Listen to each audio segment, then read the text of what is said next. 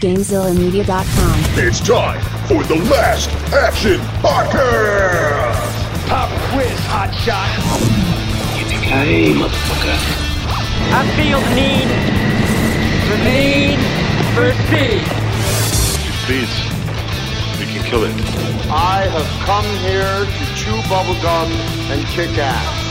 And I'm all out of bubblegum. Come with me if you want to live. Welcome, everybody, to the Last Action Podcast. It is I, the Sphinx, and with me we have Hovercraft Joe. What up, What's up? Sphinx? Good to see you, bud. Good to see you too. I'm doing all right. Doing all right. Uh, you know, this week you don't have on like all the heavy winter gear. You seem to be It's in, true. in, like a normal indoor environment, and you don't have the I, beard. sh- I shake my beard too, so I look, yeah, I, I look kind of boring this recording session. It's true. And someone that still looks like his ugly mug self, LPJ. Yeah, I haven't changed. I'm still I'm still in my basement with the black walls and the, the, murder uh, basement. The murder basement. Yeah. No, it's all everything's the same here. Still looking like he needs to send a note through some door to be like, "Help me! I'm being trapped down here." Yep. It's it's Yep. definitely the Um, saw basement. Uh, and we uh, we have a guest with us today, uh, this week, uh, returning guest who I feel like this guest was not on the podcast for a long time, and now we just can't get rid of him. Uh, Dave, welcome back to the podcast, Thank you. Uh, one more appearance, and I'm going to demand a nickname. I mean, You We want us to give it a Yeah, nickname? that's I not don't a good know. idea. No, no, no, no, no. we can crowdsource it. well, uh, to Can I trust the internet to give me a nice, reasonable name? So uh, we should say, uh, as we as we kind of continue with our, like we told you, our uh, year of the sequel. Uh, the movie that we are getting into tonight is uh, Lethal Weapon Two, and I and this is a movie where I, I told you guys when we decided to do it, I'm like, look, if I don't invite Dave to be on this episode, he might murder me. And I said that to Dave, and he said that's accurate. So we we had to have him on for Lethal Weapon Two. So um, I don't know. Uh, maybe this would be a good time, Dave, to start with like kind of your history with this movie, kind of your uh, background in it. I mean, it was definitely one that, like, I feel like the Lethal Weapon movies were a little bit later that I started, like, really appreciate them. Like, you know, early 90s still, but, like, you know, I, I think the first one I saw was actually three. But then I went back and saw the other ones on video, and this one had the most nudity, so it was my favorite. uh, That sounds right. Sphinx? Uh, this is one. So, as I mentioned on our Lethal Weapon one episode, you know, these were movies that my my dad had. He recorded them off of TV, so probably HBO or yeah, it must have been HBO. And so this was just kind of part of that grouping. Um, the first and the fourth one are definitely the ones that I watched the most. The third one, I think I've only seen twice. Uh, and then this one's kind of in between. So this was one that definitely from rewatching it, I'm like, oh yeah, I remember this movie almost entirely. Um, but it was still one that I didn't go after as often. So um, was happy to bring this one back. Uh, LPJ? Yeah, the Lethal Weapon series isn't a series that I really got into a whole lot for whatever reason. I don't I don't know why. Um, so this one this might be maybe the third time I've seen it all the way through. I know it used to be on TV frequently and I'd catch it on TV. Um, so I remembered like all the parts of the movie, but I couldn't I couldn't tell you the first time I saw it and I couldn't tell you the last time I had watched it all the way through. It's just you know, I'd see bits and pieces of it here and there. It's, it's really mostly it. Yeah, and I, I feel like I'm kind of the same. I had definitely seen the whole thing before, but it had been quite a while since I'd sat down to watch it. And some of it, like there were parts of it to me that I've like remembered very well, and there were parts I was like, I completely didn't remember that this was, you know. So it was almost like the first time viewing it because it had been so long since I watched it. But I, I definitely was happy to kind of revisit it. So Yeah, I have a vague memory like when the fourth one came out. I know we went and saw that in the theaters. I have a vague memory that did we might have rented the first three and watched them at one point before we saw the fourth Maybe- one. maybe a couple of them, but I know I had never seen the first one until we watched it for the podcast. Oh, okay. So Yeah, I So, remember you saying that. So, um, but anyway, so uh, the release date on this is July seventh, 1989. Uh, it had a budget of $30 million, uh, a domestic gross of 147 million, and a worldwide of 227 million dollars. So this is a It's bona fide success. It's a huge hit. Oh yeah, I, it doubled the first movie, I believe, in terms of how much money it brought in. So, Yeah. um, definitely smart on the producer's parts to bring in a sequel just two years later. So, and we can talk more about that a little bit later too. But Um, Surprisingly, a country it was a big hit in was South Africa. yeah. Which, which- yeah, that is that is wild to me. I read that they like they didn't even like edit the movie at all. when No. they show it in South Africa. They were just like, here you go, which is kind of wild because this movie is definitely very anti-South Africa. yeah, well, in very a very short period of time, they started to get a little, a little, not you know, nothing, you know, a little bit more progressive. You know, just in a pretty short period of time because they were really getting a lot of. This movie is an example of they were really catching a lot of and completely justified flack. You know, Yeah. Well, it is kind of wild because you don't think. I mean, like in this. I mean, we'll get into it a little more, but just like like the villains in this movie are South Africans. Like that's not something that like. I mean, it's a very like you said, a very specific time when it was made sense. But it's like you, you used to being like, oh, they're like terrorists from the Middle East or they're Russians or something like that. But it's like, no, these are South Africans who are the bad guys in this. So it's kind of a Yeah. very. I mean, it works really well, but it's kind of a unique thing. I think it obviously wouldn't work well today, but at the time that they did it, I think it was perfect, you know, to use. Well, and and that's the thing is, you know, five years before, like if this was 1984, it wouldn't have made sense.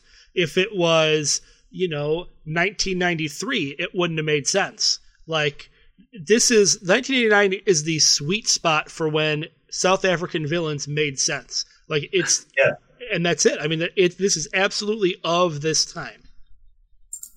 Yeah, hundred percent. Um, okay, so uh, the Rotten Tomatoes on this is eighty-two percent, and the audience score is seventy-seven percent. So kind of you know universally liked, pretty pretty even, which I you know it sounds about right.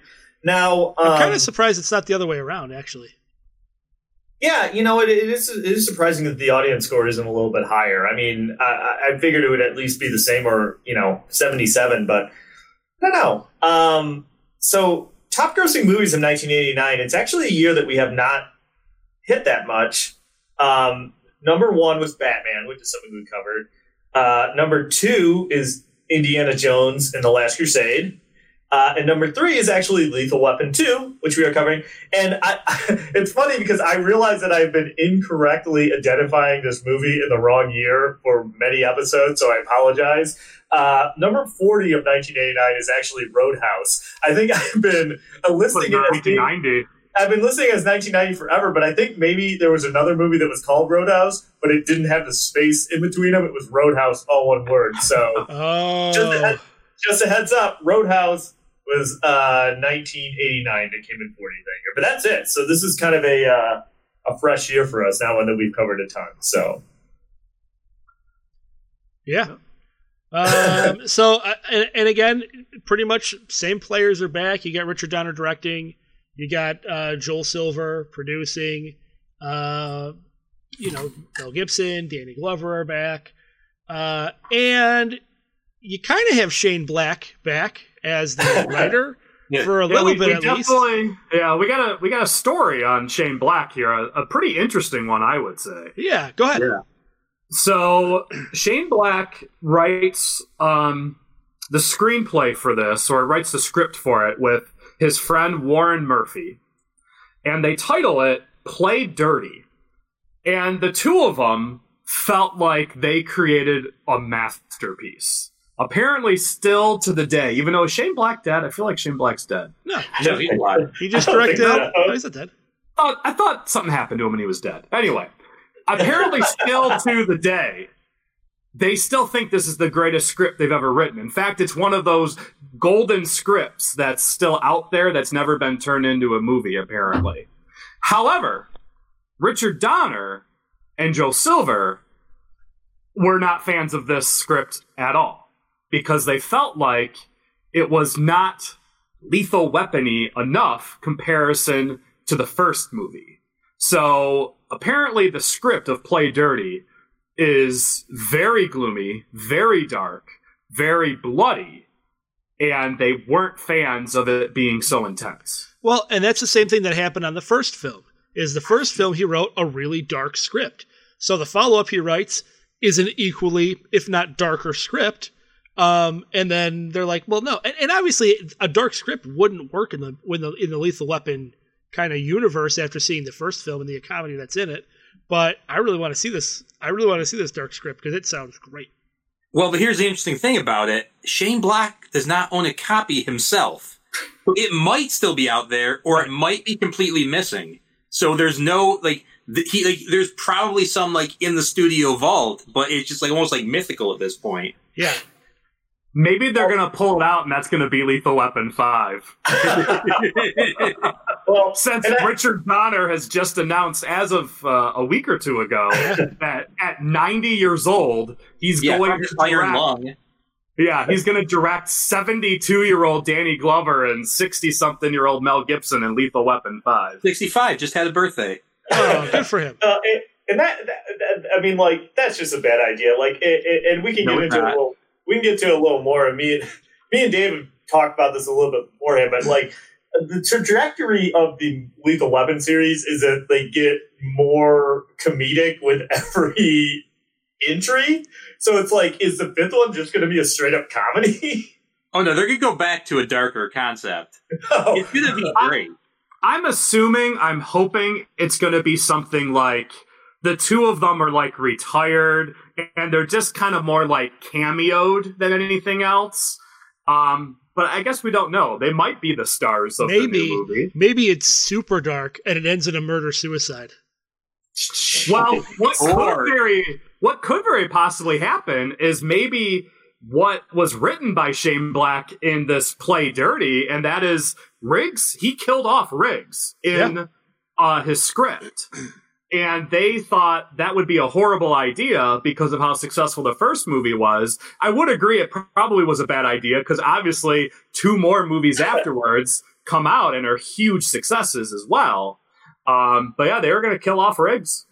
Or the new movie Into the Spider Verses does it, and so you have Damon Wayans and whoever the dildo that played Riggs was in that, and they'll all just be in it. You know, Oh yeah, I like that idea. Could be too. Um, so, so- they, sorry, I'm not Oh, quite no, go ahead. story. Yeah, I yeah, go ahead. So, uh, Shane Black was wasn't having it. So even though Joel Silver and um, Richard Donner are like, you need to redo the script, he said no. And he just kind of took the little chunk of money that he was given in the beginning and, and he walked away. And they brought in um, Jeffrey Boam Yep. to rewrite the script almost entirely. Apparently, the only thing he kept from the original script was when Riggs tears down uh, the stilt house. That was it. Uh, as far as the scenes go, As the- far as the scenes go. yeah, the the plot, the basic plot itself stayed the same.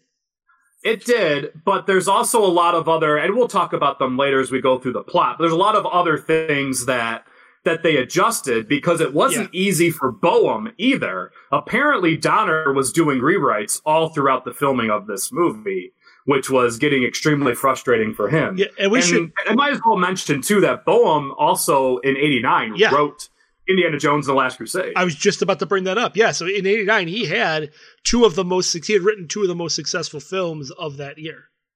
wow. which is pretty crazy. Yeah, so pretty crazy there. Um, music is uh, which are we ready to do music? I don't know, Joe. What did you have? No, I mean we, we need to. I think there's a few more members of the cast that we need to highlight, but we can talk about the music and then get into it if you want. Yeah, that's fine. We'll do that. Yeah, we'll, we'll do the music real quick and then we'll talk cast and whatnot. So, uh, music's by Michael Kamen, which obviously is a household name on this show. Um, I'm not going to go over all of his different filmographies at this point because we just mentioned him so much. Um, but just like Lethal Weapon 1, uh, Eric Clapton uh, is in for his guitar use. And then David Sanborn is in for his saxophone use, which it is not a lethal weapon movie without that sweet, sweet saxophone Oh, that's sweet, sweet sax. in, in- in the most cliched times they always that Zach always hits in. But you gotta love it. All right. So here is uh what the hell is this called? I don't remember now. Uh, Down? dry, what's that? Cheer down. Cheer Down by uh, George. No, we're George doing we're not, knocking on heaven's door first Oh, Oh, because he, he mentioned he mentioned Clapton, so we'll do we'll do that one first. Except that's not Clapton. That's uh, Bob Dylan. No, No, Dylan wrote it, but Clapton's out. Oh, okay. They're Yeah. doing the Clapton version. Okay. Yeah, it's a Yeah. Clapton version. It's Clapton and David Sandberg Yeah. knocking on heaven's door. falling apart. All right, so here we go. Knocking on heaven's door. At least it will be when I hit the button. Give me one second here. Here we go. All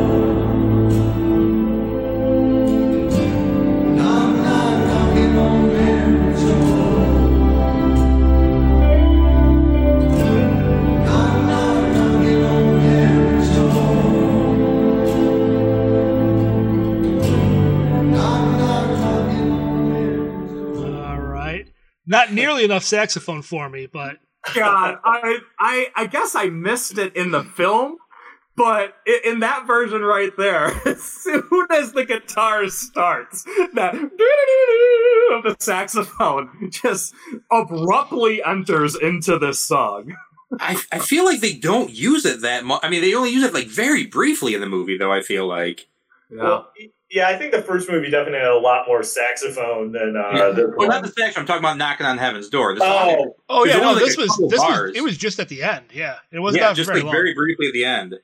yeah, and I didn't like when it was like it's in the movie, but it's one of those things where like the closed captioning was like picking it up and telling me that it was playing, but I could barely even I Yeah. could barely even hear it. Like in the in the like I was like, is it playing? And it kept showing the lyrics, and I'm like, I can't even hear it. So Yeah. All right. Well, the second second song we're going to play is uh, "Cheer Down" by George Harrison, and here we go.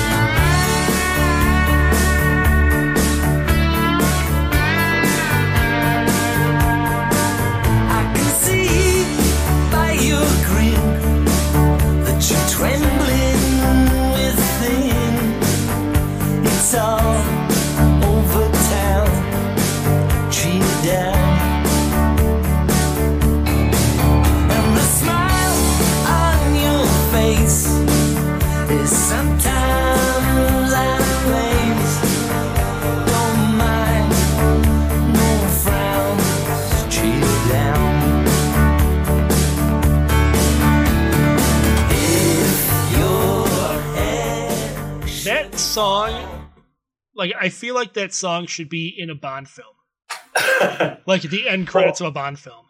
Well, you also you have like at this point, George Harrison was like super hot again, like both Yeah. physically and in his career. right, right, right. because like I mean, he had, you know a couple years earlier it had got my mind set on you, but then he was doing all the traveling Wilbury stuff, which also on that song, Jeff Lynne and Tom Petty are on it with him. You know, yeah, so it- it- it- George Harrison was huge again at this point. And Bigger song than down- Paul. Jeff Lynne produced the song, which, if you know Jeff Lynne from ELO, it sounds it is Jeff Lynne to a T. Yeah, definitely. Um, who also produces Traveling Wilburys, and then this is also time Tom Petty's Full Moon Fever is out too, which Yeah. sounds just like this too. It, it's a good song. It's a fun song. yeah, It was um to kind of maybe spoil a little bit that we might be mentioning later. So going a little bit off of the script, and we mentioned how Riggs was originally set up to die. Uh, they filmed two endings to this movie. And so they had an ending where Gibson or Riggs does die, and then the movie was supposed to end with knocking on heaven's door. And then they had the other version, which became the actual one where Riggs lives, and then they wanted to use, you know, the, the cheer song from George Harrison. And then in the end, they decided, well, we'll throw Knock on Heaven's Door in, and then we'll do the Happy George Harrison at the end, which is they do appear just one right after another. At the Well, end of the and film. that's uh, actually spoil the last scene. The last scene is a helicopter shot that kind of pulls up and goes over the dockyards. That's actually from the Riggs death scene. So that's actually they did they did half and half. Yeah, when they they had test audiences, you know, watch a screening, and overwhelmingly, apparently, they were not happy with Riggs's death either. So, obviously, the right call again uh, to, to keep him alive. Well, and but I think Joe would agree with me here that they probably should have used a different Harrison uh, traveling Wilbury song with "Handle with Care." You know, that is a great song. because Danny Glover is handling him with care at that point. Oh, that's That's true. a good point. um, so let's talk about the cast a little bit. Uh, we already mentioned, obviously, Mel Gibson and Danny Glover returning as Riggs and Murtaugh. Um, I think uh, the biggest addition to the cast is probably Joe Pesci as uh, Leo Getz. And I think Okay, if I remember, okay, okay, okay. Okay, okay, okay, okay, okay, okay. If I remember correctly, he's going to end up being in all the subsequent sequels. Oh, yeah. too, right? Yes. Yeah, And not even not a little bit. Like he's in it a lot. Yeah, Can I, I'm just going to bring this up now. Uh-oh. Um, my my feelings towards Joe Pesci when I was younger, I loved him in these movies. Found him extremely irritating in this film. I would say by four, I agree with you. In this one, I still liked him. By four, it's like we're gonna stop the entire plot to give him like you know a time to. And it was worse than four because they did the same thing for Chris Rock. But this was kind of like when Joe, like the start of Joe Pesci becoming huge because he had done Raging Bull, but then a whole lot of nothing. And then he did this and My Cousin Vinny and Home Goodfellas, Alone, even. Yeah. all in a very short period of time. Yep. And this was kind of the start of all that. I would say they may have missed a golden opportunity here of making Joe Pesci also a badass in this movie. That That's could have been kind of interesting. The truth is, guy's like four foot ten, but in most of his other movies, he's a badass. You know, Yeah. Yeah. Anyway, I just wanted to bring that up. I was I was a little disappointed in rewatching. I'm like, uh, this is not at all my favorite Joe Pesci role at all. Um, and also uh, our main villain, Hans. uh, Ha- yeah, Joss Ackland, uh, who you might know as Hans from Money Talks. Hans is in How do you become? A, Josh? vi- how do you go as a Josh- villain? yeah, no, I didn't say Hey, Josh. Such a great, you know, Mighty Ducks guy. Man, what a turnaround.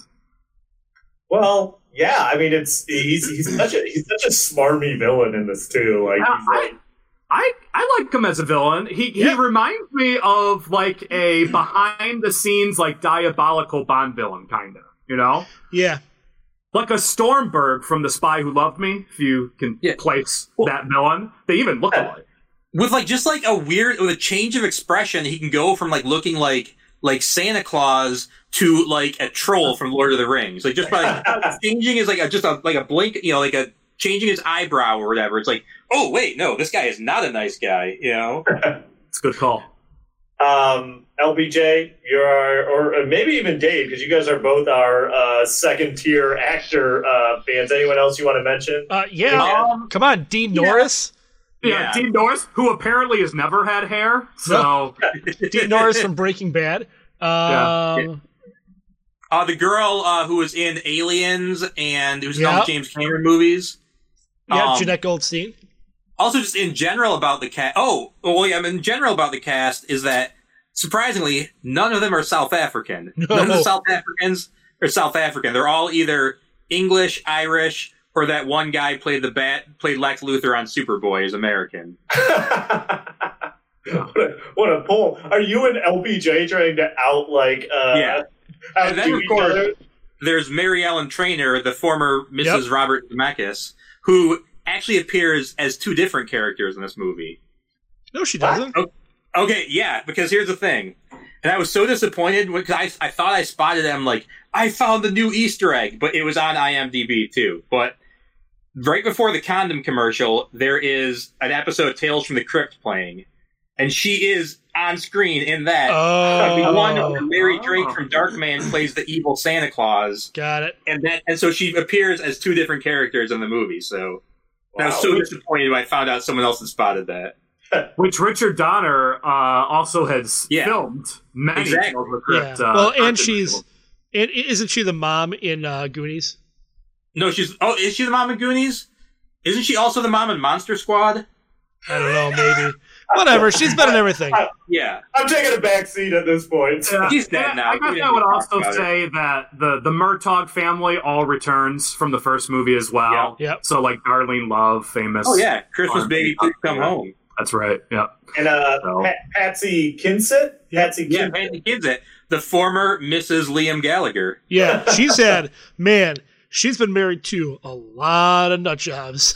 Yeah, Yeah. four dudes, and all of them a little like very quick marriages. Uh huh. Remember, me and Dave were talking about her. I'm like, yeah, remember she was in that movie with Billy Billy Baldwin, Bitter Harvest. And Dave's like, what are you talking about? I'm like, never mind. I feel like she was also in a movie where Mario Van Peebles played a vampire, but anyways, that's besides the point. And I, I think her thing is that she's like has the Robbie Williams syndrome, where she's a big deal in England, but not a particularly big deal here. Right. All right. Yes, enough, enough fancy kids. It. Let's go. Okay, Okay, uh, let's. I, I have a couple. I have a couple of net worths, so let's buzz through those real quick. I just did a few of them. Uh, so, what do you guys think for uh, Joe Pesci? What do you think the net worth for Joe Pesci? Uh, Dave. I'm gonna say eighty million. Okay, Sphinx. Yeah, it's that's pretty good. I'll say seventy million. Uh, LPJ. Eighty-one million. Uh, Dick. uh, fifty million dollars for Joe Pesci. Uh, okay, uh, LPJ. Danny Glover. Um, twenty-five. Jeez, lowballing. Uh, Sphinx. I'll say it's probably right around Joe Pesci. I'll say fifty mil. Dave. I'm gonna say seventy-five million. forty million dollars for Danny Glover. Okay. And then finally, uh, we'll start with Sphinx. Mel Gibson. What do you think for Mel Oh Gibson? man. Uh, one seventy five. Okay, Dave. I think he lost a lot in his divorce, but I'm still gonna go with two hundred fifty million. Okay, He's got, that, LPJ. he's got that sweet apocalypto money. Uh, I'm gonna go three hundred million. Close, but you all lowballed him. Mel Gibson, four hundred and twenty-five million dollars. He made like all the Damn. money from the Passion. He he made a lot of money. Yeah. So, dude is that's probably one of the, uh, not counting Steven Spielberg, one of the richest uh, net worths I think we've covered on the uh, on the podcast. So So you don't have the Joss Ackland. Uh, I did, I didn't because I didn't know if he was still alive or dead. no, he- surprisingly, he is alive. I looked it And I- up and I guess Damn, maybe I old in his nineties. Richard Donner's age. Oh yeah, he's in his nineties. And I know Nomsar would have been happy. I forgot to look up uh, Patsy Kensit, so sorry. Uh, No, it's Sorry, cool. LPJ. It- it's good. We can we can roll past her. man, why does why does LPJ hate Patsy Kensit so much? hey, uh, Ackland was born on Leap Day. Ooh, Oh. so he's technically February only 29th. like so he's technically only like thirty years old. Yeah. How that? 1928. Good lord. 92. uh, did you have a lightning round? Or taglines. Or I tagline? have. I do not have a lightning round. There was one tagline, and it is not a tagline, but it is It's get lethal. that is better than the one that it is. The magic is back. Wow. That's the tagline. what does that even? I don't know. That was it. The magic is back. Well, you know what? They found one they liked and stuck with it. Good for them. I mean, in their defense, the magic was back, right? That's Yeah. true. That is true. Before, before we start going through the plot, can I ask can I ask you guys a question on this? Was it like one of the main plot points of the original Lethal Weapon that like Danny Glover's character was like retiring? Yes. Like like that was like a big plot point. He was like, I'm gonna retire. And then this movie's what, like two years later, and he's still just like like Well, Well, I, I'll, I'll I'll step in on this one. I feel like Riggs kind of rejuvenated his career. You know, Yeah. like he's kind of treated him like a son in a way. Even though I don't think they're that far apart in age, but I remember in the Seven first years. one they tried to make them, you know, very different in age. Um, So I feel like that's that's that's the reason behind it. But I feel like in the third and then obviously in the fourth one, the retirement conversation definitely starts. Well, in the fourth one, isn't aren't they both retiring in the fourth one? No, they are not. they are. They are definitely still both police officers in the fourth one. No, I Well, don't they think both retired. I And Mel they're Gibson's both. not talking about retiring at all. yeah, I don't think Gibson was taught. I don't think Riggs was retiring because Hey, he was because he was married with Rene Russo. Yeah, he's got to fight. He's got to fight Jet Li in that movie. Yeah, Yeah, and he had to fight Jet. You can't be retired and fight fucking Jet Li. true. well, maybe Jet Li now. He does not Uh, look good. Wow, some gently hate. Oh yeah, Sorry, Jet Jet Li listening and fans. just crying. I, I have to apologize to all our Jet Li fans on the podcast. Dave does not speak for all of us. I love Jet Jet Li. Li. He has some sort of glandular issue. I don't know. Wow. Okay, he's got a fat face? Is that the deal? yeah, look it up. All right, all right, moving on. Okay. Plot. Plot of Lethal Weapon 2. Uh, should we get into it? Yeah, Yeah. no, let's not. Please, let's skip it. Let's. You know what? Why don't you just go home now? Let's go home now. Well, I'm already home. I would just have to end the call. So. So we start off um, pretty pretty good Lethal Weapon style, if you ask me. Right? It's it's a car chase, right? Like right smack dab in the middle. You know, at the start of this film, uh, we've got a dual pursuit. Uh, we get a, a beginning of a running joke throughout the film that Murtaugh is driving his wife's brand new station wagon, which I do love. What happens to that station wagon? Yeah, that is, that is a good running joke throughout that it keeps just getting more and more beat up as the movie goes on. And the, the kind of the shape it's in by the end of the movie is, is pretty hilarious. Yeah, and and just from the pickup of the film, you you get that banter that is so famous between Riggs and Murtaugh. You know that kind of fast dialogue, bouncing back and forth, kind of chaotic. You know, you are just thrown right into the thick of this film, and they're chasing you know these white foreign guys. Um, you know, the one's driving a red BMW, uh, Beamer, and you know we going back and forth throughout stuff. There comes a point where they're, you know, they start shooting at at Murtaugh in the station wagon. Riggs then has to, again, like in the movies, he decides to start to act more stunt than Murtaugh does as he kicks out the, you know, the front windshield. Uh, he starts driving a little bit as well, but he ends up um, just kind of going crazy. Um, and then this helicopter comes out of nowhere. Which I was assuming, because I, I didn't fully remember this very beginning scene, to be honest. I thought it was going to be a police helicopter. Nope. It's the bad guys that just start shooting up everything, Yeah, and then they, they take them back. Man, Yeah. and that's kind of like my whole thing with this movie. Like, there are no repercussions at all for anybody for anything. Like, there, not a single thing. And and I, and I don't know why at any point the the South Africans are worried about like keeping a low profile because everything they do is not low profile. no. And since you just brought that up, we might as well pull it out now. Diplomatic immunity does not mean you get to do whatever the fuck. you Well, hold on. I Uh-oh. dug into this a lot. I, I looked into this a little bit too. There are repercussions. However, the repercussions only happen if the country that you're from pulls your diplomatic immunity, which is usually what happens. So, in a situation where, let's say, a That diplomat French is politician that raped the maid. There was that French politician. that- exactly right, Yeah. technically, or allegedly, I'm sorry. I don't think he was. technically, he could have walked away and not had any repercussions. However, politically, it would have been just murder for France. So they pulled his diplomatic immunity and allowed him to be allowed him to be tried. And that's typically what happens when somebody who has diplomatic immunity commits some kind of, you know, crime, Criminal some kind of criminal act. Usually the diplomatic immunity gets pulled. However, then it doesn't necessarily have to. Oh, so you mean like way, maybe the way I kind of looked at it though was that is that the host country can also waive the diplomatic immunity if they've got enough running on criminal charges.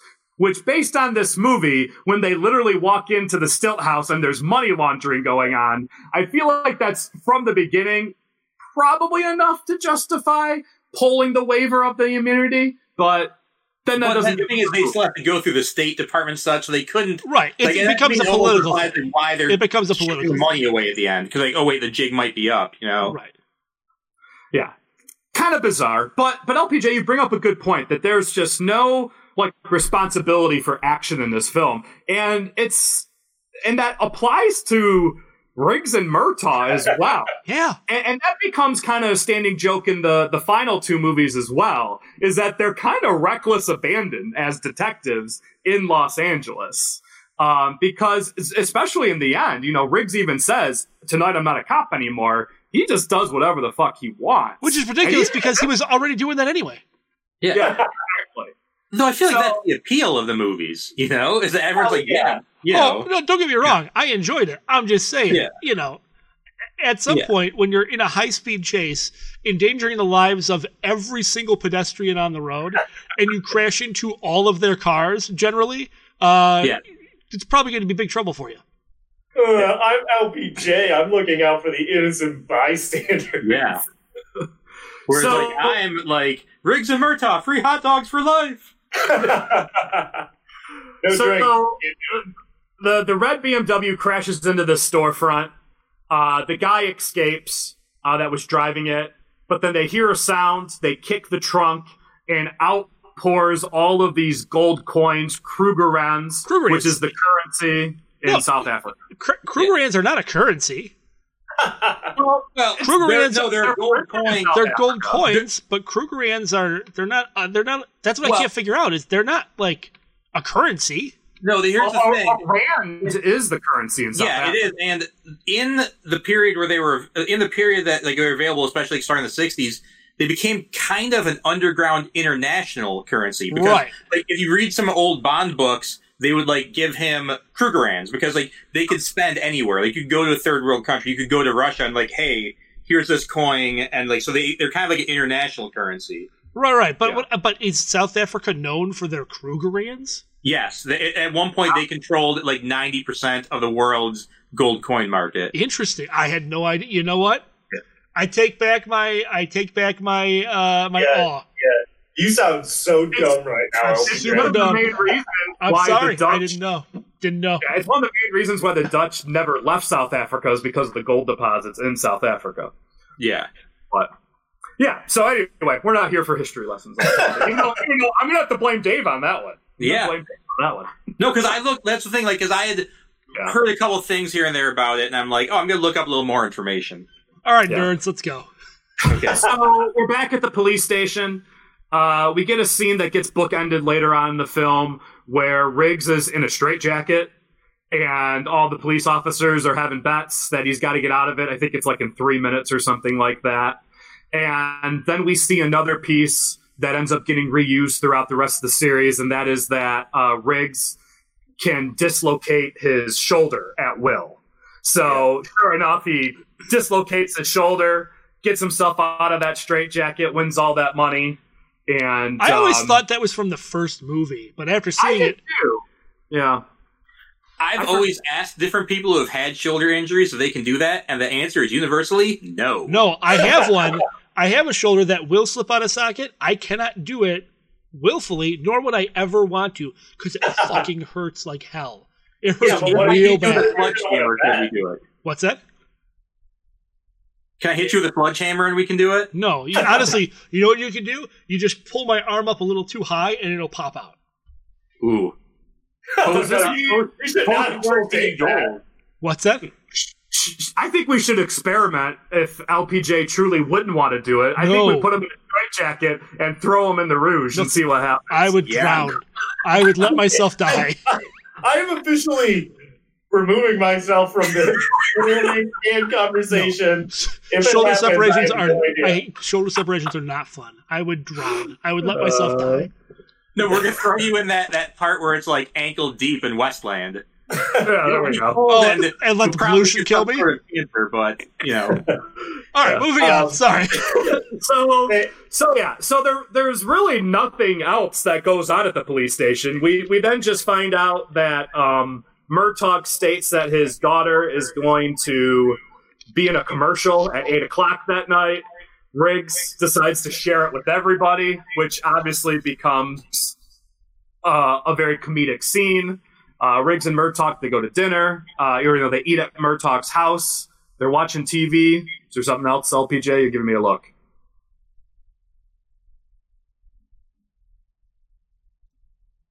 No, no, I'm good. Good, good. Okay. So they're all sitting down at the in the living room.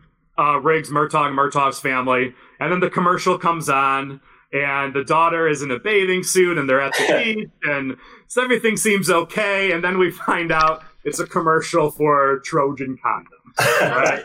Yep. So Murtaugh is like, "What?"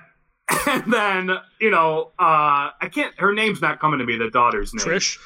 Trish. No, Trish is the wife. Uh, it doesn't Brienne, matter. Anyway, Brienne, right? Brienne, I think. Yeah. Yeah. Uh, the boyfriend is there, Yep. which which makes for a good conversation too, because he's like, George, get out. He's like, but George, I have a gun. he's like, okay.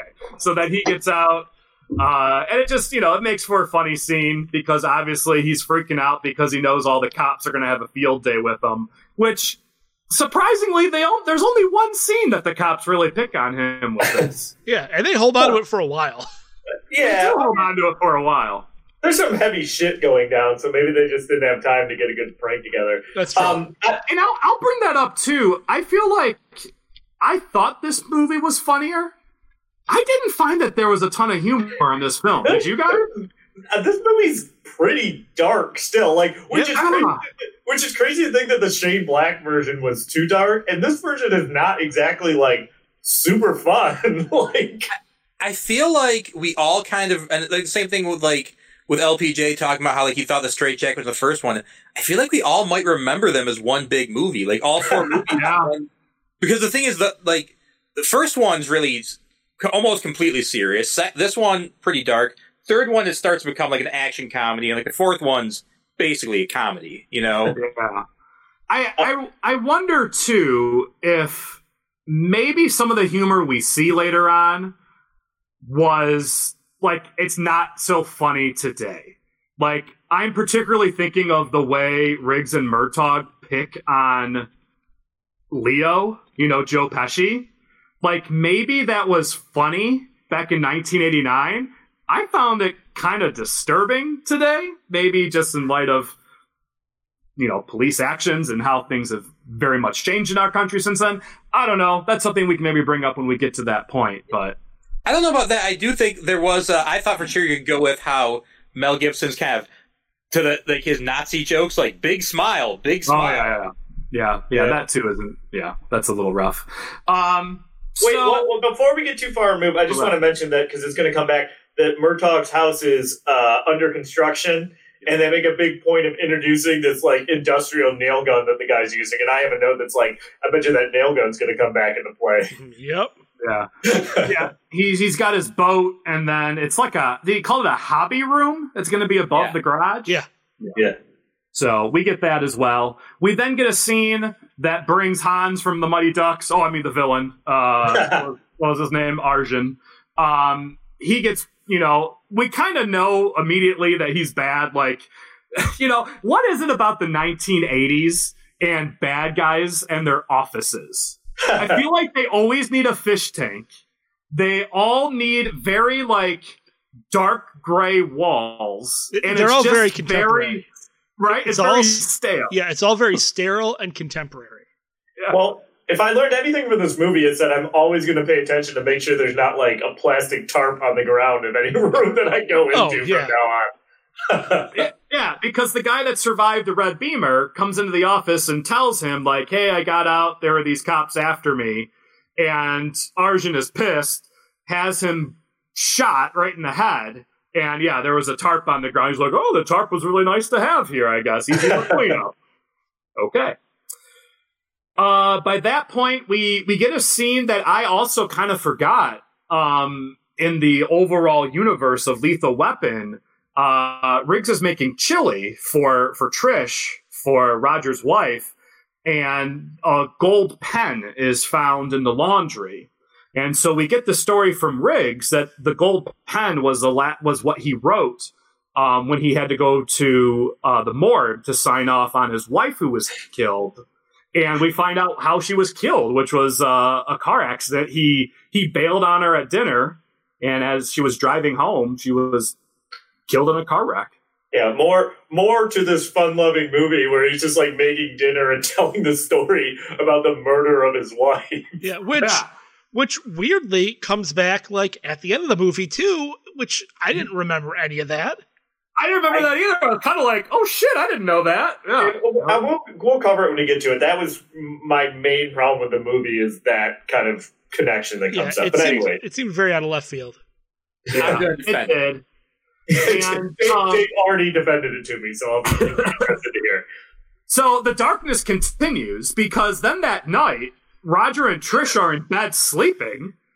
And and we heard from the from at the office meeting with the bad guy with Arjen. He says that he wants to send a warning to the cops. He doesn't want to kill the cops. He wants to send a warning to the cops.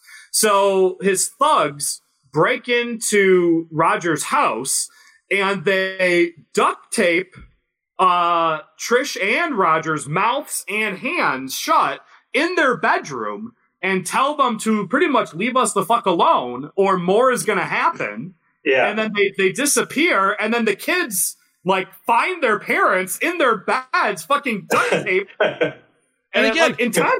and again, here's the crazy part: if they're going to tell them to leave them alone, why bother putting on masks? Because they're basically telling them this is who we are. Leave us alone. Yeah. And then well, I again, think their no accents repercussions. that yeah, they're like they're like, man, this is a weird accent. Who are these guys? Yeah. Well, that's what I'm saying. re- like, I mean, if if if uh, if you were to go in and tell two people, tell tell a cop to leave this particular person alone, you're going to go ask that person who they sent to go deliver that message. You know, you're going to know who's behind it.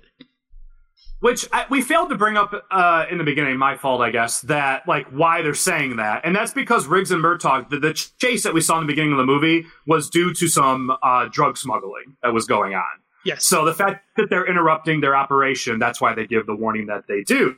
Which then we also get Leo's story pigeonholed into this, which is a part that I didn't like. So Well, Well, it, it's kind of because it's kind of just like it's like the captain's like, look, you got this because they find out about what happened and they're like, hey, this is too dangerous. We're going to pull you back from it. We're going to give you this like this witness who's going to testify. You're, you're going to he's going to be in protective custody and you're going to look after him until like the mark. So it's kind of like we're trying to remove you from the situation, but then it ends up that it's connected to the situation that they're trying to remove him from.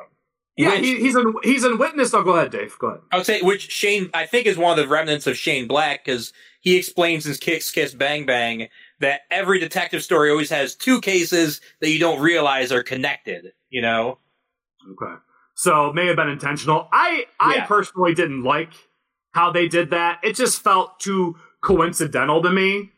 Um but if, if that was an intent, I, I guess I get it a little bit more. But yeah, Riggs and Murtaugh, you know, when they go back to the police station the next day, they're meeting with the chief, and he's like, "We're going to pull you off of that case, you know, partially due to what happened, you know, at, at Roger's house." But then, yeah, they're like, "You're going to be on witness protection for this guy named Leo," and they go to the hotel where Leo is, and they immediately just start tormenting the guy. like, I get that they're not happy that they've been given the case because they tell the chief right from the get go, they're like, this is a babysitting job. We want to, you know, we don't want to be treated this way. Give us something real. Like, they're unhappy that they have to do this.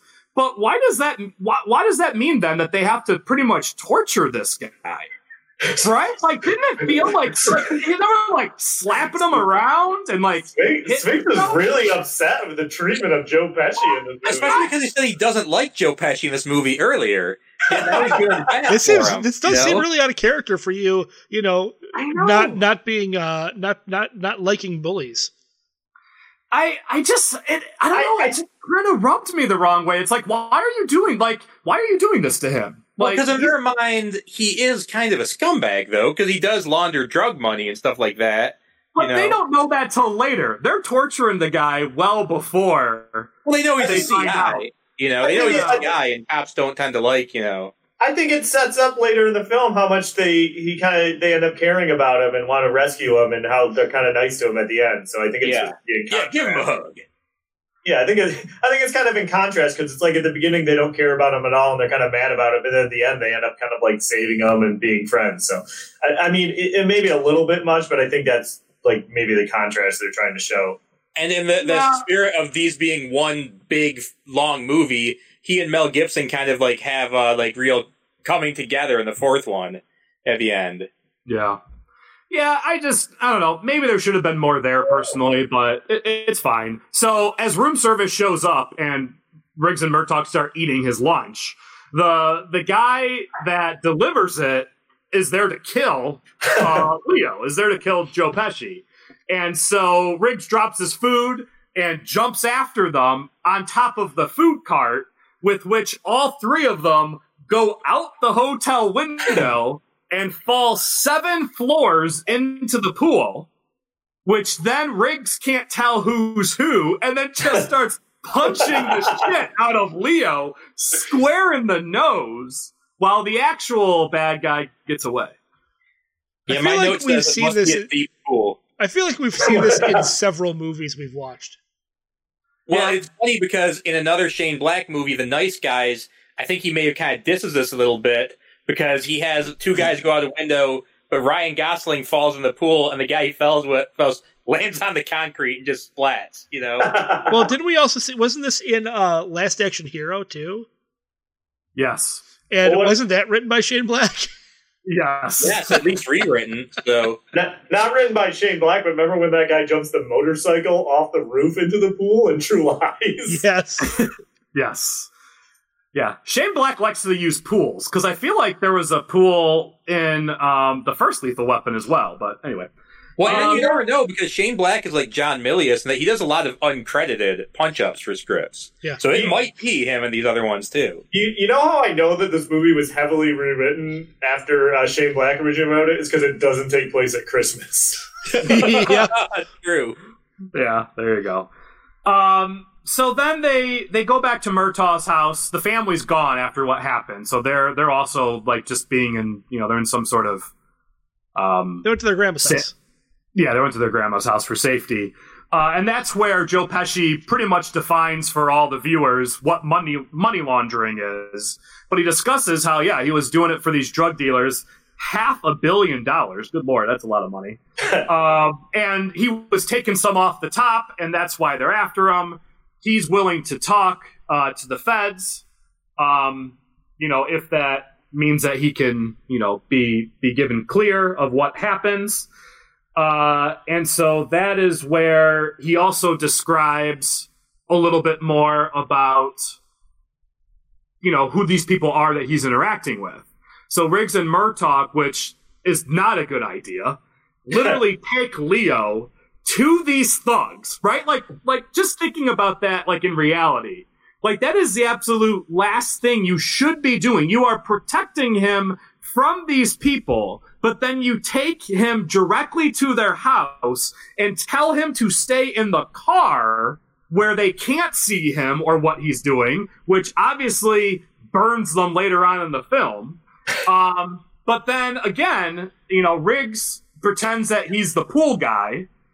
Uh, there is no pool, so I don't even know like why he has the skimmer or where the skimmer came from. Yeah, I Uh, right? There was a truck. that- There was there was besides the tow truck, there was another truck that was a pool cleaning truck. So he took that. but why was the from pool cleaning truck there? Yeah, why was it What? there? Because it was probably for a neighbor. Yeah, was that like the neighbor's house? Uh, okay. He probably should have gone into the neighbor's driveway, not this person's house. Anyway, so he, he goes in and bingo, right? He literally sees money laundering going on. So, you know, nice and simple. So he bursts in. They start kicking ass. Fun fight scene, right? It's good stuff. Yeah. You know, Murtaugh has to step in as well, shoot a couple guys, because that's, you know, that's that's kind of the relationship the two have, right? Riggs is going to have to go hand to hand combat. Murtaugh just starts shooting people. right? Um, but then we get this huge chase as well, which is a fun chase. You know, Yeah. Dude gets killed by a surfboard. dude gets killed, surfed up. or goes right through him. Yeah, surfs up. Uh, Riggs, Riggs somehow just has the arm strength of a robot because he gets, you know, he climbs onto this tow truck while the truck while the truck's going like 60 70 miles an hour. You know he gets on top of the truck gets you know they he slams the brakes on the truck and he gets thrown off of the top of the truck but hangs on to the grill of the truck with his arms while the truck is still going 70 miles an hour. Um and at, at that time too murtaugh is then driving chasing him which gets the the tow truck you know, into a corner where it crashes, and somehow the crash causes the tr- car that's being towed to defy physics and just go catapulting, what is it, like 50, 100 feet into this other truck that's got the surfboards, which then also defies physics and then goes right into the guy that was driving the tow truck. I wouldn't So- say defies physics. Maybe bends it a bit. Um, In the Matrix Yeah. world, this would have been perfectly fine. sure. Yeah. I'm about And- to get real nerdy on you. Okay. This scene's an inversion of the climax of the Road Warrior. Because in that, Mel Gibson is driving the truck, and the bad guy's hanging on through the, from the front, and it ends up killing the bad guy. In this, Mel Gibson's on the front of the truck, and he survives because he's that much more badass than Vernon Wells. Did, uh, didn't didn't this also wasn't this th- there also a scene like that in Last Crusade? No, it's uh, Raiders. Raiders, the Raiders. Sorry, Raiders. you're right. Yeah. Yeah. Uh, and I didn't. Uh, it, it, it happened to uh, Statham in the transporter, wasn't he? Like Yeah. thrown up in front of it, Yeah. and like underneath it. So that's uh, that's apparently we're gonna have to work that into uh, Dave's nickname for the show. Is like hanging under trucks or something. I don't know. Hey, that's just spitballing. We'll work on it. It's not going to be Truck Stop Dave, is it? I To don't be, like that. be Truck Knuckles, Truck Dave. Truck Knuckle Trucker Dave. Um, No. So anyway, so after the chase, they go back to the house and they start trying to arrest the people. But this is when we get the big reveal that all these guys are work for the South African consulate and they have diplomatic immunity. So they're basically like, "Hey, you got to get out of here. You can't touch us because we have diplomatic immunity." The uh, their captain's not happy about it, you know, because they were basically were not doing what they're supposed to be doing. And then you get kind of like these scenes of Riggs just like stalking Hans from the Mighty Ducks. He's just like following him around and he's like out in front of the consulate like protesting and stuff like that. It's uh it's Yeah, he just yeah he just keeps like fucking with them Yeah, pretty much. Just keeps being a dick. Yeah, and then um, it's also a scene here that uh, when they go back to the police station, there's a condom tree, a rubber Yep. plant, as you will. Oh, yeah. So you know that's when we finally see the joke about um, the commercial. Uh, can I also? No, go ahead. Go ahead. No, you go ahead. I was gonna say, did you guys notice too the product placement of Subway? in the Subway. Oh yeah, Wait, there's that bizarre scene where they're at Subway and then talking about Subway subs for like three minutes. Which do subways have drive-throughs? No, not that I know of. Thank you. not the ones I've Yeah. seen. no. Absolutely not.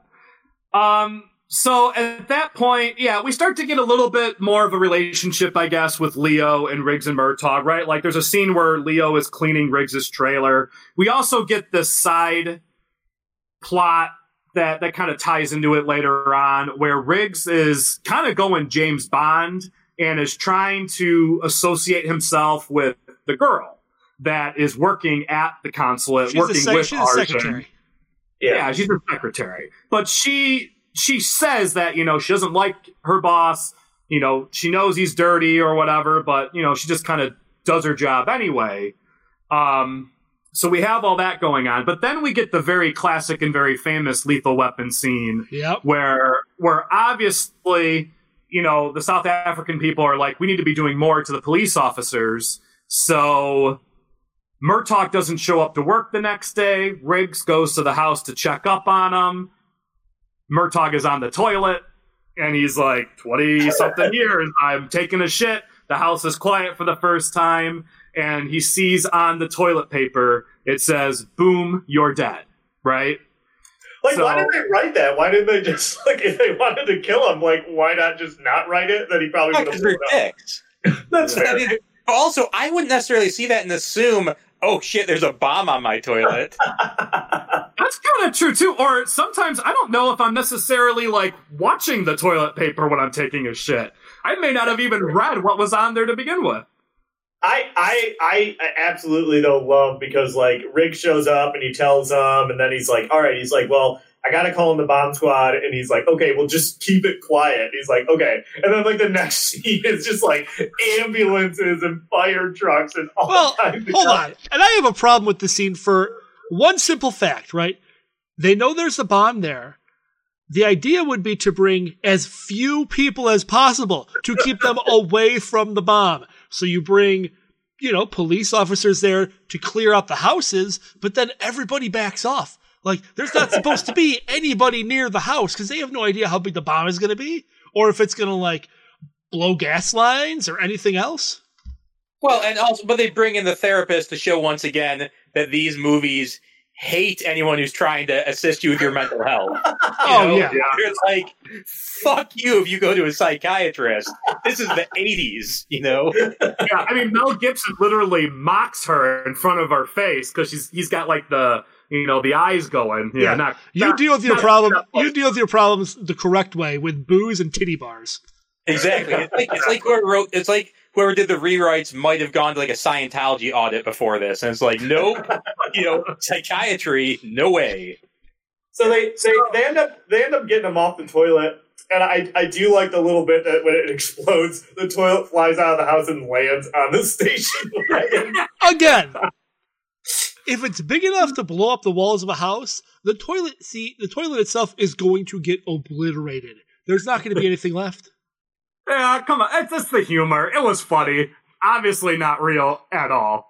Um, and I wonder too, like, would the cast iron, iron tub really protect them a whole lot? I feel like it probably wouldn't have, but Uh, it depends on how the fine. bu- it depends on how the blast is. Cast iron's cast iron's pretty strong, man. Like I guess they Yeah. do say that's where you're supposed to go if you don't have a basement for a tornado. So, yeah, Anyway. I mean, yeah, cast iron's pretty pretty solid.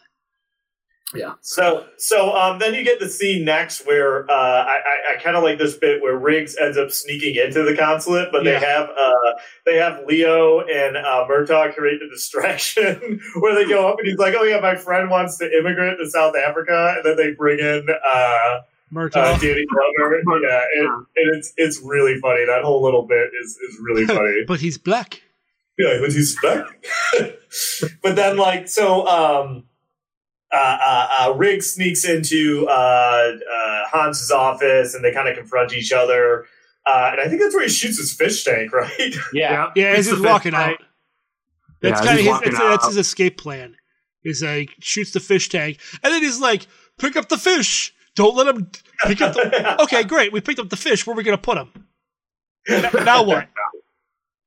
So, Yeah, and that's where he has more of an encounter with the chick. Mhm. yeah. Joe Pesci's driving with them again, and that's when Joe Pesci loses the door to the car. yeah, when he opens up the door on oncoming traffic. Uh, but then this is also again like, and again, this is what I don't necessarily get either. Is Riggs every time he messes with them, they retaliate. You know, like they Yeah. fight back.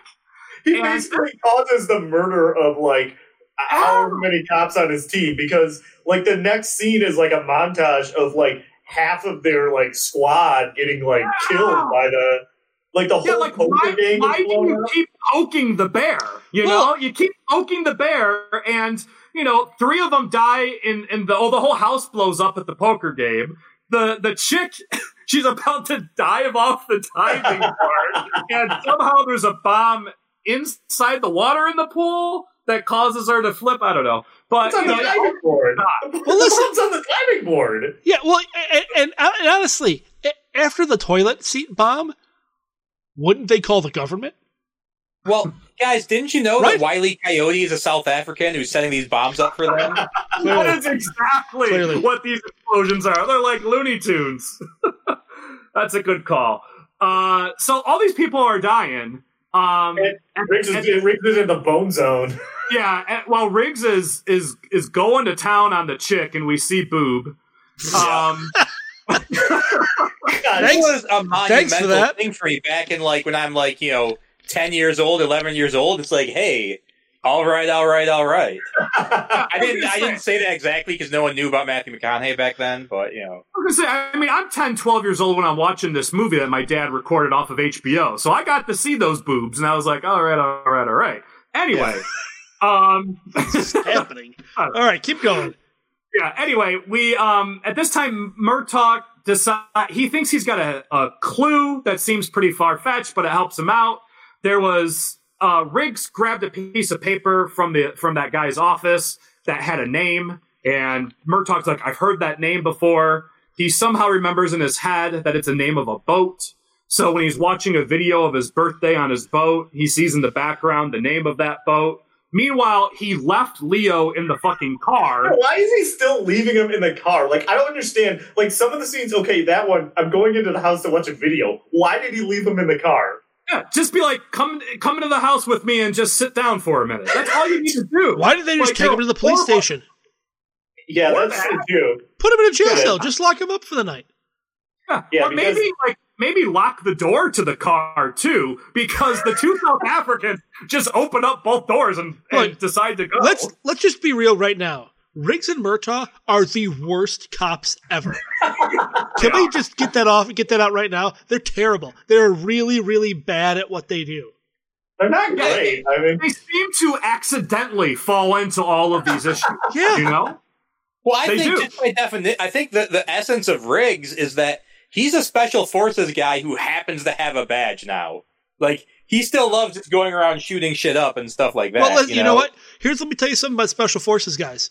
They're in the military. they follow rules. That's true. But he's a Yeah. cra- he's he's the '80s version of special forces when you can go to islands and start blowing people up like Commando. You know, That's a that's not that's not a special force. That's a mercenary. yeah, he's not getting paid. well, anyway, Ew. He gets what he so can that- take out of their wallets. So we get a good fight scene with Murtaugh, which he often doesn't get to fight. Um, Kills- and as kills Hovercraft, yeah, as Yeah, Hovercraft mentioned earlier, that nail gun comes back, and he he has a great one-liner.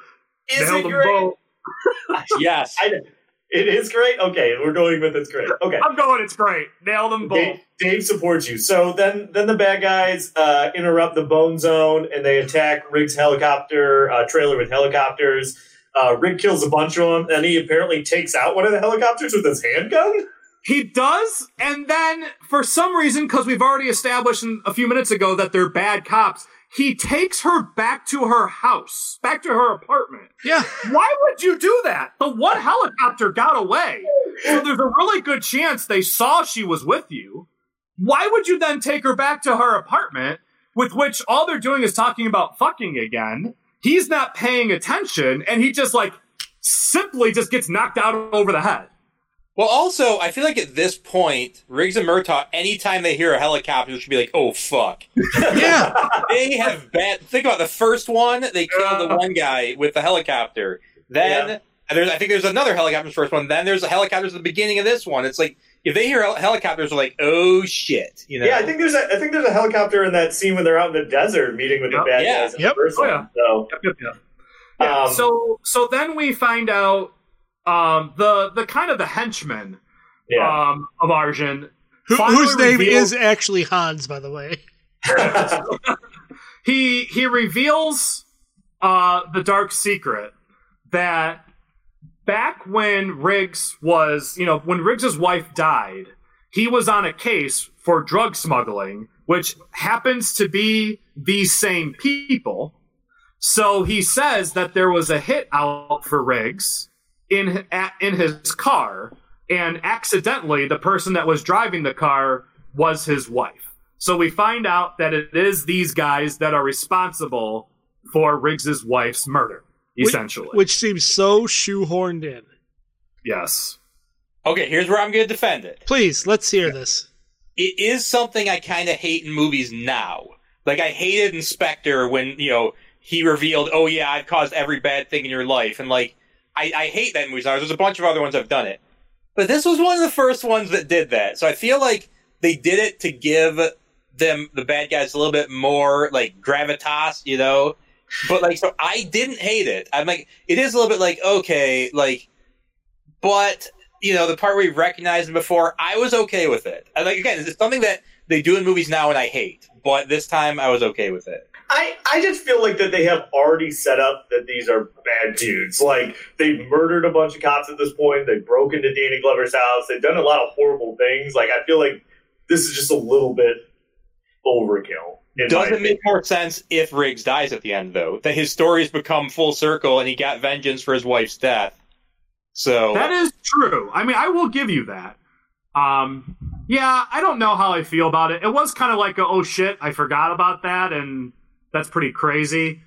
Um, but it, I, I, I, it, it does feel like it was shoehorned in a little bit. Um, they throw him in the ocean with a straight jacket on, which we knew that was going to happen since we saw the Oh. scene earlier. Again, with these bad guys, like you've already you, fucker? you- you've already blown up a cop at their house. You've I know. shot just shoot him in the head.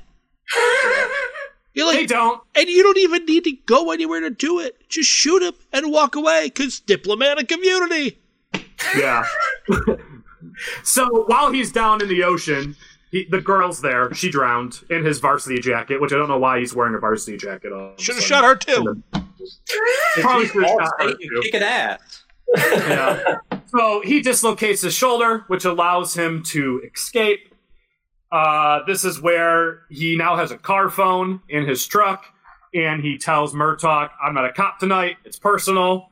Murtaugh knows where he's going. Murtaugh leaves his badge at the police station, and he joins him at the Stilt House. Um, and that's when Murtaugh has to tell Riggs that, hey, like they've got Leo as well. And so that's where we also find out Hovercraft Joe's dying on us. Hopefully he's all right. Um, that's where we find out that you know Riggs is like, I don't think he's gonna make it, guys. I don't think he is. You're gonna I don't know if he has Right, sneeze or shit.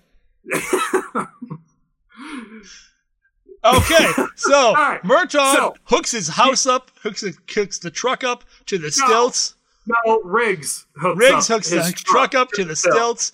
and that's the warning uh, to Murtaugh that he can then bust in and start shooting the place up, which he does. The house does fall over and explode. I saw on IMDb, apparently it cost half a million dollars to shoot this scene. Yeah. Um, yeah, I saw that too. I'm also curious, could could that really happen? Do you think the truck could actually pull that house down? I'm thinking no. No way. Yeah. Um, I'm thinking With the the, truck. with the soil erosion in California, that thing was probably coming down. If if it were today and it had been up, it would have come down anyway. So Well, here's the. Well, they I- did think it was an earthquake at the beginning, I beginning, think right? that the truck probably has enough pulling power to do it. I don't think the wheels would get enough traction in that dirt to allow it to happen. yeah, or like the bumper would have gone flying off or something. I feel like they're Bumper? How do you have Well, you ever towed anything? Do you know how to tow No. things? Okay, I've never then you know what? in my life. Then here's the deal. I want you to retract that statement and just move on. I'm not. There's a little ball that you attach. It's not hooked to the- That's not, It's not hooked to the bumper, though. Bumper. That's a trailer hit. It's called a trailer hitch, and it's hooked to the frame of the car. All right. And he, yeah, and he has to have a trailer hitch because his house is a trailer. Yeah, Okay, so listen, listen. I'll retract the statement And move on. Anyway, They pull the house down. They send Leo back to the police station. They go down to the docks because they now know that the, the thing that they found in the paper was the boat. They find a shipping container full of all their money and a car for some reason. I don't remember why the car's in which, there. which I do like the scene where you know Murtaugh like holds all that money and he's like, "I could pay for my kid's college with this money." And Rick is like, "Just take it." Like, Yeah, why it- not? It's, it's thousand dollar bills. Do thousand dollar bills exist? Yes, but they're not easily like you can't walk into a store and spend a thousand dollar bill. Like they're I was gonna We- say, I would have been a very We- poor choice by Murtaugh to take that money because clearly it would have been. we discussed that it was this. We discussed this on a previous episode. There are thousand dollar bills, but they're only used for um large transactions. for banking transactions, like large actual cash banking transactions. um Well, yeah, and I think also the reason the car is in there is because there was certain embargoes against South Africa at that point, so they probably so like, they might not be able to get one of those luxury cars there. So Yeah, I, I I get the idea that there was a car there. Um, but what I don't get is the shipping container is then elevated up into the air because it's about to go into the ship. And Riggs's plan to get out of the shipping container is the car is going to burst through the shipping container door. He's going to attach all the money to the car so that the money then goes flying everywhere. But the way that they show the scene makes you think that the car was like had a running start so that it could go through the shipping container door. Because how else are you going to get enough inertia in the car to go through the shipping container door? Because the thing goes flying out of the container and it's also Right. burst into flames before it even you know, it's already in flames. that is true too it's also on fire So Mm-hmm. you know they probably they have probably had some leftover toilet bombs sitting in there. That's true. so It- at this it's not- point Yeah, Yeah, they- it's not it's not- explained. It happens though. yeah they got their ropes they they drop down back into the docks they start shooting the place up like crazy all of a sudden a crazy knife goes right through riggs's leg and that's where hans the henchman just starts beating the living shit out of riggs um, but riggs does get the upper hand in the end and kills him uh, at that point, Murtaugh makes it very obvious that he is there as he's waving at Riggs. Here I am, here I Can we am. pause for a second and can we not gloss over he kills him? He stabs him in the gut and then he drops a shipping container on top of him. Yeah. So well, also, I feel like the cl- the obvious in silhouette shadow stunt double that they have for Hans is far too graceful for this haggard old Irishman they have playing South African, where he's like doing these like graceful like with a capoeira or whatever kicks and Yeah. such rigs. It's like spinning around. It's like it's completely in shadow when it shows you know, things. Like, yeah, maybe give him a little more realistic fighting style. You know. Did anyone else catch the music that was going on too during the fight scene? No. It had these really weird, like, tribal sounds. Oh, I Well, yeah, didn't- like South African. Well, sure. Not, I mean, you know, yeah. so, so anyways, so uh, he he drops a shipping container on him. Hans shows up and he like he's really far away, but he shoots Mel Gibson. He shoots Riggs. Shoots a, a bunch. with some significance, he shoots him with a Luger, a Nazi gun. Okay, Yeah. so, he- so he shoots Why, him. why did he shoot Murtaugh as well? He runs out of bullets, doesn't he? Well, he kind of had. It seemed like he almost. I mean, Murtaugh would have been the easier shot. He was closer to him. Yeah, like but Riggs shoot really, Murtaugh, then Murtaugh's down on the ground, and then it'd be easier to shoot Riggs. yeah, but Riggs really pissed him off. So um, True. That's true. And then and yeah, so then Arjen goes diplomatic immunity after he it- fucking shoots a police officer. It- What does he think is going to happen here? in the most smarmy way possible. You even you didn't even. He was like he's like diplomatic immunity. Yeah, Like it's like and then, That's real good. then- that and is then- pretty good. When Yeah. obviously Murtaugh's like, I'm going to fucking shoot you, and he does. Yeah, he shoots a right in the fucking him in the head. head, and he says, "It's just been revoked." That's the, I love. so a great one. that was that was okay. So yeah, then like Riggs is in bad shape, but he's not dead, and they're kind of. And then they end up. I can't remember why, but they have a really good laugh at like the end of the movie. Some like having a fun joke about something, and they're having a good time. Cigarettes will kill you. Oh yeah, that's a good thing. So, um, and that's it. Then we get, like you said, that pan off, and then we hear uh, the, the song, the uh, almost traveling Wilbury song, and that's it. That's the end of the movie. Yeah, there's no like ha- like in every other Lethal Weapon. There's like a happy family scene after. In this one, there's not. Well, Yeah. I guess they said that like there was, or I think they even said they filmed it where there was a scene where it was supposed to end with like a Thanksgiving dinner at um at the Murtaughs, and it was gonna have Riggs and like the girl there. But then like they redid the script of the movie, so she got killed off. So they're like, oh well, we can't. I guess we can't use this. scene Yeah. anymore. Yeah, which Donner and Silver said that they needed to give Riggs more of a motive to want to kill the South Africans. They fucking killed all of his cop friends, and he finds out they killed his wife. Like, you also need to kill the girl? Yeah, yeah. I think it's, it's, it's a little bit of motivation overkill at that point. Yeah. There's The a other lot of thing this I'll movie bring- that's overkill. Keep going. Yeah, the other thing I'll bring up is they also the original script from Boam that didn't get used was that when Riggs tore out the stilts of the house, it caused a brush fire in the hills. and yeah, and he was supposed to have his intense fight with Hans the henchman there. And Hans, that's where he was supposed to be killed.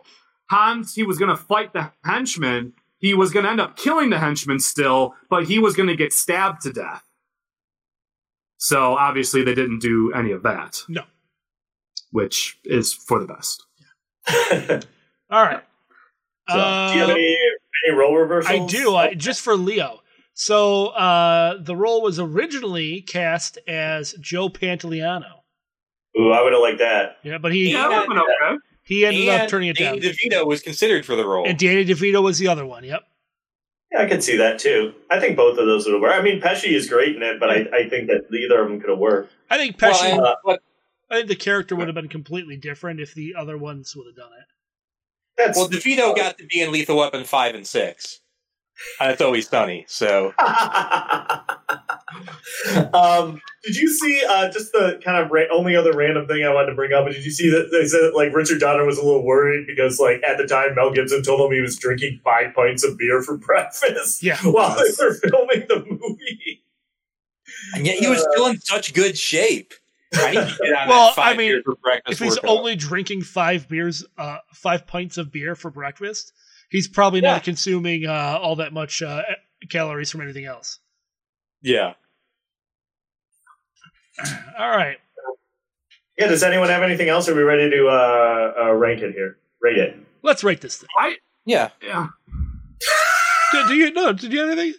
You look upset. I now. was just gonna I was just gonna say I find it interesting how like anti-Nazi Mel Gibson acts in the movie, and then you know we obviously know that in real life Mel Gibson kind of has issues. Oh boy. with, All right, don't thank you.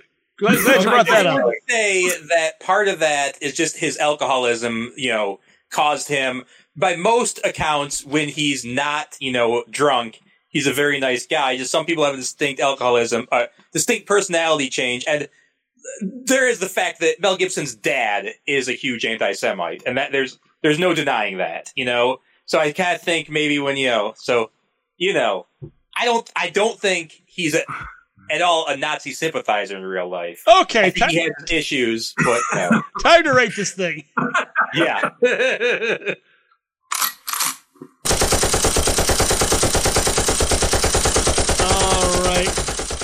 David.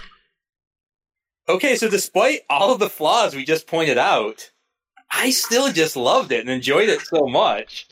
I mean, I feel like it was just very 80s and like, you know, just kept, even though like at the same time, it's more grounded than a Schwarzenegger or Stallone movie, it's also not at all. But I'm, I'm going with four machine guns. I'll go next. Yeah, this movie makes no sense. there is there is nothing about this movie or its plot that makes any sense whatsoever. However, it's still a good movie, and I enjoy watching it. Um, I'm not going to give it four machine guns, but I will give it three and a half machine guns. Uh, yeah, I, I, I'm pretty much right there with you. Like, I, this movie is a, it, it's a lot of fun to watch, and there's some iconic stuff in it, like the toilet and, and the, the straight jacket. Uh, it is a little more ridiculous than I thought, and some of the plot points I wasn't 100 percent on board, but still, overall, it was a super fun watch. So I'll, I'll give it three and a half as well. Yeah, I'm actually in the same boat with you two. I uh, I I was a little bit saddened that unfortunately wasn't as good as I remembered it. Um, th- yeah, this movie doesn't make any sense, but it's a lot of fun to watch, and it's just been revoked. That line itself gives it an extra half a machine gun, so three and a half machine guns for me as well. I couldn't Sphinx I what- couldn't tell if you're denouncing it. like what? Sphinx, Sphinx is like hashtag uh, justice for Leo Getz, though. 'cause Yeah. he still thinks Yep. he got a raw deal. Yeah, Yeah, Leo got treated unfairly. That's All right. police brutality in 2021. We got to be careful with that stuff today. Eh, it was the 80s. Right, Um, I mean, honestly, like Mel Gibson punches him several times in the nose in the pool. Leo is thought it was fucking the- he thought it suing the the LA Police guy. Department. Doesn't matter. That's that's charges being pressed right there. really, I- I really, that's what you're going to have somebody brought up on charges for?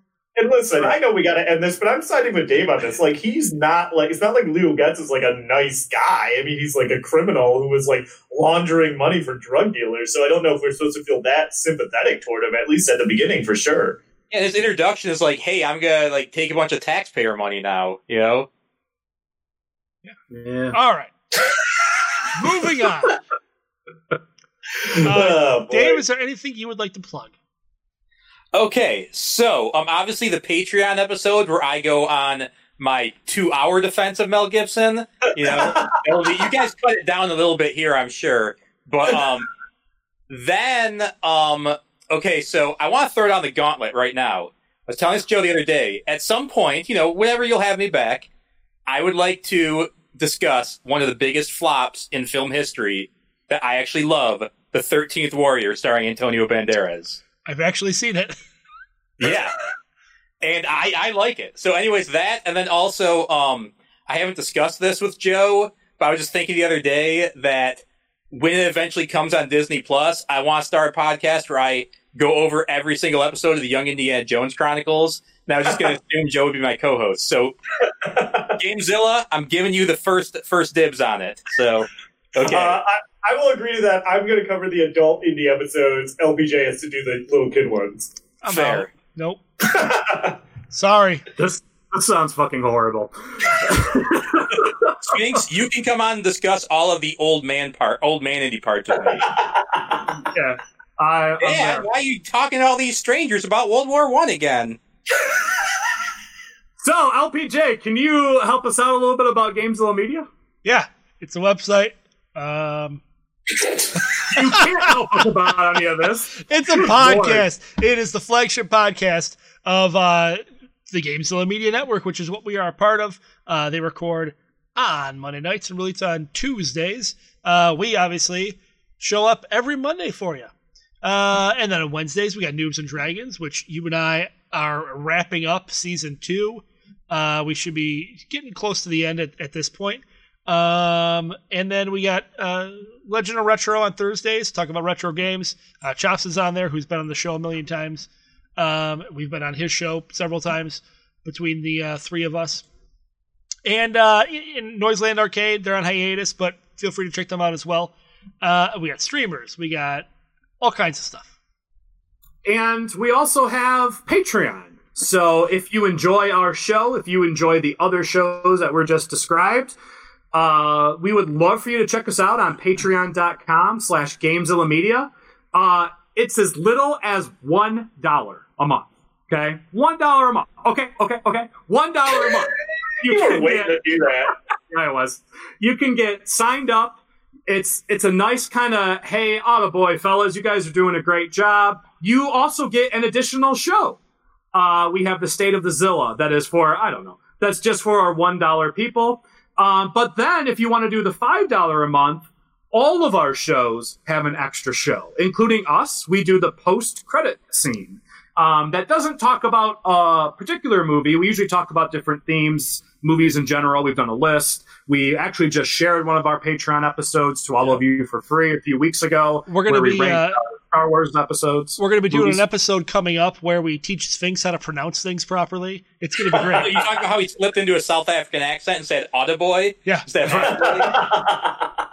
That's exactly right. So please, please check us out on patreon.com. Please give us a follow on social media. Give us a nice review on there as well. Hovercraft Joe, um, I got a question. I, I want to ask you something. Oh boy.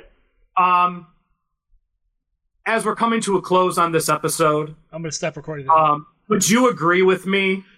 But I think I think we nailed this movie pretty well today. Don't you think so? Edit. we all know you don't edit, so that's staying in. Ugh. Dave, thank you for being on again. Thank you for talking. Absolutely. yeah, welcome. I'm saying goodbye in a South African accent. I don't think it's going very well. Oh, edit!